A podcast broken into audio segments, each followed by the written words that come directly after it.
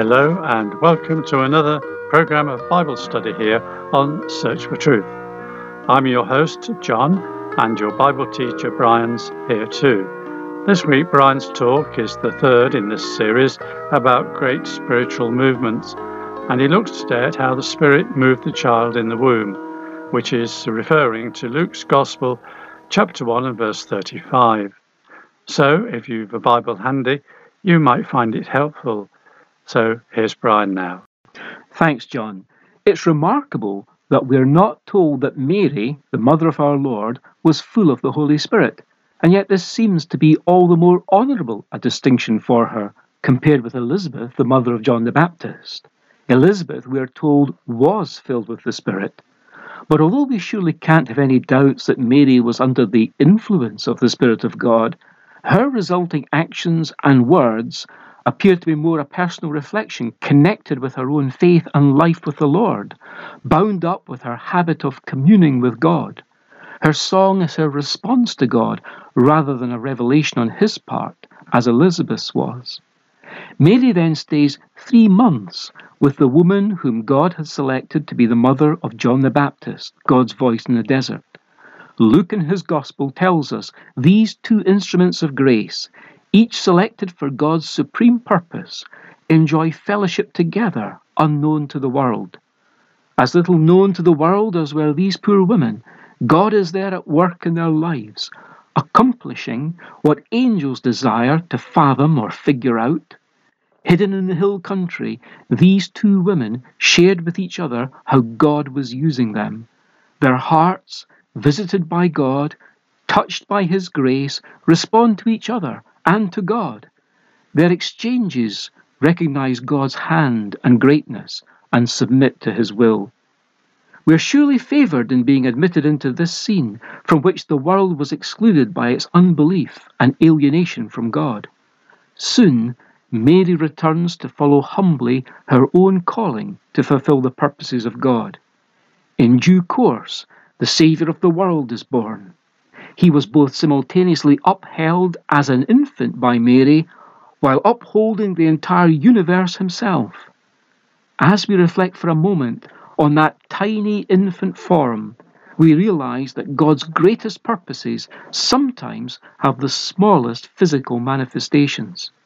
And that's the point I particularly want to explore today that God's greatest purposes sometimes have the smallest physical manifestations. To take another example of this, compare God's small portable residence on earth in the time of Moses. It's known as the tabernacle. Compare and contrast it over against the gigantic, mind blowingly huge scale of the known universe. Scientists have a guesstimate of there being 100,000 million stars in each galaxy, and there being also 100,000 million galaxies, or thereabouts. And yet it's with a remarkable economy of words that the formation of the stars is described in the Bible. It's all dismissed in a mere two words in Genesis chapter 1. But now contrast the 15 entire chapters in the book of Exodus alone, which are absorbed with the minute details of that special tent and its furnishings that was God's dwelling place among his chosen people, that tent being the tabernacle, as we've said. And that's despite the fact that the tent and its enclosure was not so dissimilar in size to that of a modern football or soccer pitch. If these examples tell us anything, it must be this that God's not impressed with physical size in the way that we are. Churches of God today that we may be personally acquainted with could well be small, but don't be focused on size or depressed by lack of numbers. Clovis Chappell, a minister from over a century ago, used to tell the story of two paddle boats. They left Memphis about the same time and were both traveling down the Mississippi River to New Orleans. As they sailed side by side, sailors on one boat made a few remarks about what they saw as the slow progress of the other boat. Soon challenges were made, and a race had begun. Competition became fierce as the two boats roared through the deep south. One boat began falling behind as it ran out of fuel. There had been plenty of coal for the trip, but not enough for a race. As the boat dropped back, an enterprising sailor took some of the ship's cargo and started using it as fuel. When the sailors saw that supplies burned almost as well as the coal, they fueled their boat with the material they'd been given to transport from Memphis to New Orleans, which also lightened their load, of course, and so they ended up winning the race, but only through burning their cargo. God has entrusted His cargo to us. By cargo, I mean Bible truth, if you'll permit me to refer to it that way. Our job is to do our part in seeing that this cargo reaches its destination. We hear a lot today about programs to help churches grow faster. But when the church program takes priority over truth, the testimony of the Lord suffers. That's not an appropriate go faster strategy. If some numerically larger churches have dispensed with even a little of the cargo of truth God has given to us, who would dare to call that success? Then there's the big is beautiful way of thinking. 25% of churchgoers in the United Kingdom are said to attend a congregation that's over 400 strong. Now, a whole lot of things could motivate that trend. Perhaps it's a retreat into the comfort zone of a religious ghetto, or it could be a desire for anonymity, or a means of avoiding having to take personal responsibility. After a busy week at work, it might be tempting to want to just chill out at church. Perhaps the desire to be associated with something big is driven by a wrong view of success. The God of the Bible is a God who specializes in minorities and who works through remnants. The Bible's measure of authenticity is not numerical. The megachurch phenomenon wasn't there at the beginning of Christianity. The number of disciples in Jerusalem certainly did quickly grow into thousands, but the internal evidence of the Bible is that they met in smaller units or companies, all belonging to the one church of God at Jerusalem. Which brings us back to the original mold or pattern of Christianity and the keeping of God's cargo of truth intact. When churches of God reformed in the late 19th century, only 10% of their parent association participated, and 60% of those newly re established churches were to be found in Scotland. The number of churches today which belong to that fellowship which emerged again over 125 years ago, while not vastly greater than the number in those early days, is now made up of churches that are far more globally dispersed, which in itself is a good response to the Great Commission. To reach out into the whole world was the Master's directive, but numerical size was never a specified objective. In fact, as we've seen from the earlier examples given, that some of God's greatest purposes had small physical manifestations.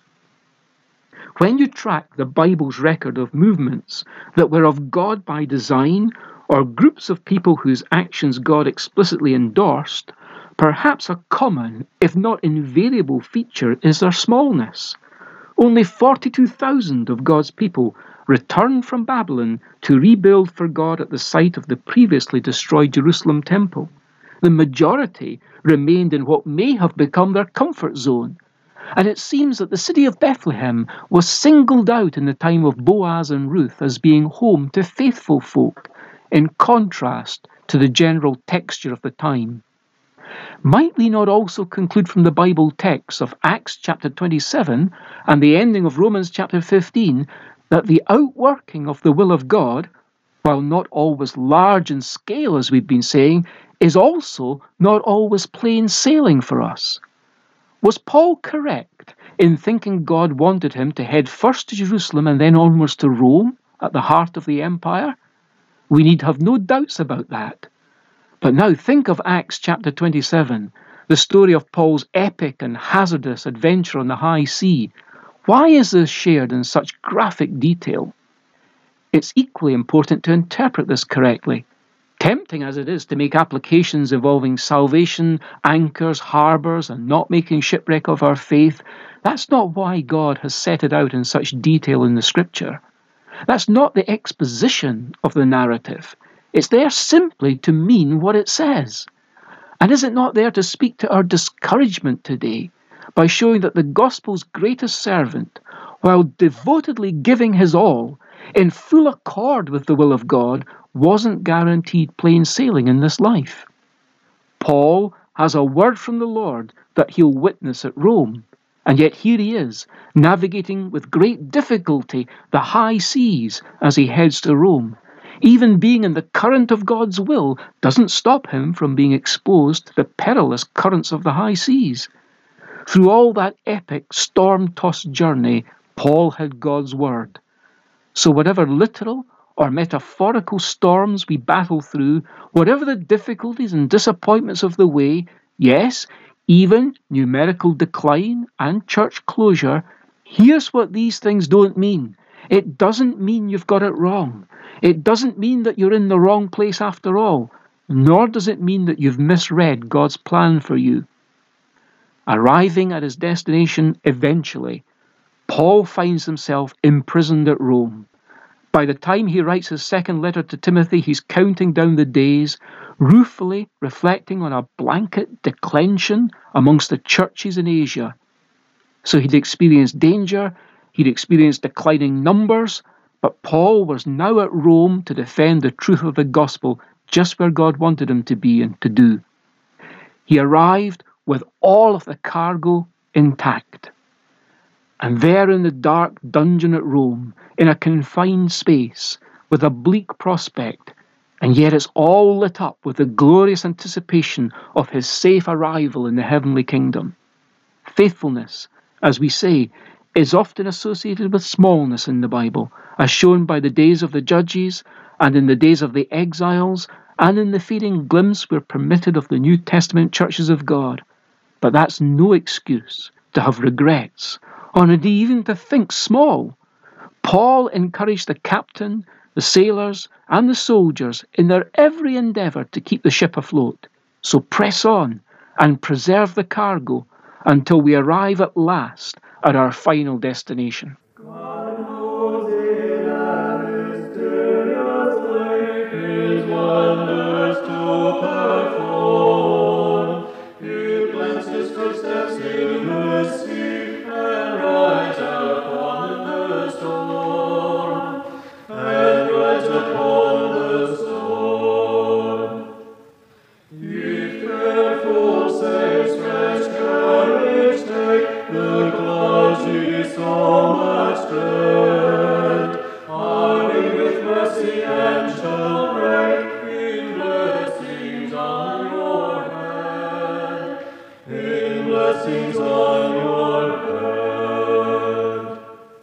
And now I remind you that our current book, entitled Great Spiritual Movements, contains all the transcripts of the nine talks in the series, and uh, you can get it on request. And if you'd like a copy, just write in by post or email. I'll give you the details in a moment if you've pen and paper to hand. But uh, the talk you've heard today is also available to download via the internet, and you can do it in audio or text format. But to obtain the book, simply ask for Great Spiritual Movements, and you can do this by email or by post. And here is our address Search for Truth, Hayes Press, The Barn, Flaxlands, Royal Wootton Bassett, Swindon, SN4 8DY, UK. Our email address is sft at churchesofgod.info. Uh, we've almost reached the end of today's programme and it's been great to have your company. We really appreciate your interest in these Bible talks, and I hope you'll join us next week to hear about how the Spirit moved in our hearts, which is referred to in 2 Thessalonians 2 and verse 13. But until then, it's very best wishes from Bible teacher Brian, our studio technician David, our singers, and me, John. So cheerio, and may God richly bless you.